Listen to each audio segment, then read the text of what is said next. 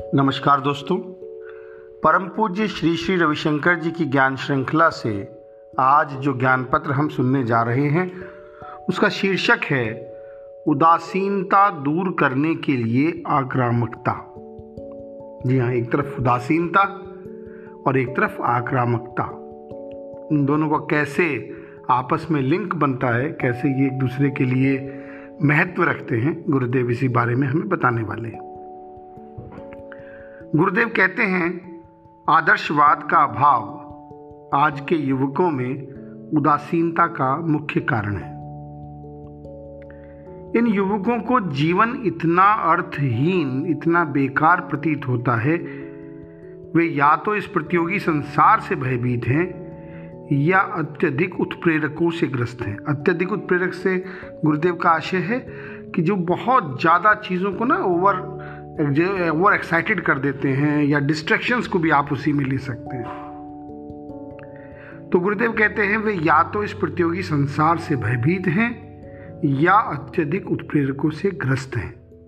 इन्हें प्रेरणा की ज़रूरत है और आध्यात्मिकता ही वो प्रेरणा है जो ऊर्जा को ऊपर रखती है। आक्रामकता, उदासीनता की दवा है। उदासीनता तब आती है जब समस्याओं से जूझने में जोश की कमी हो।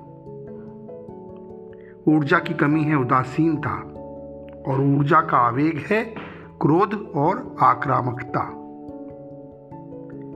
जब अर्जुन उदासीन थे, कृष्ण ने उन्हें लड़ने की प्रेरणा दी और अर्जुन में पुनः उत्साह आया। यदि तुम उदासीन हो तो कोई प्रोजेक्ट दवा की आवश्यकता नहीं है।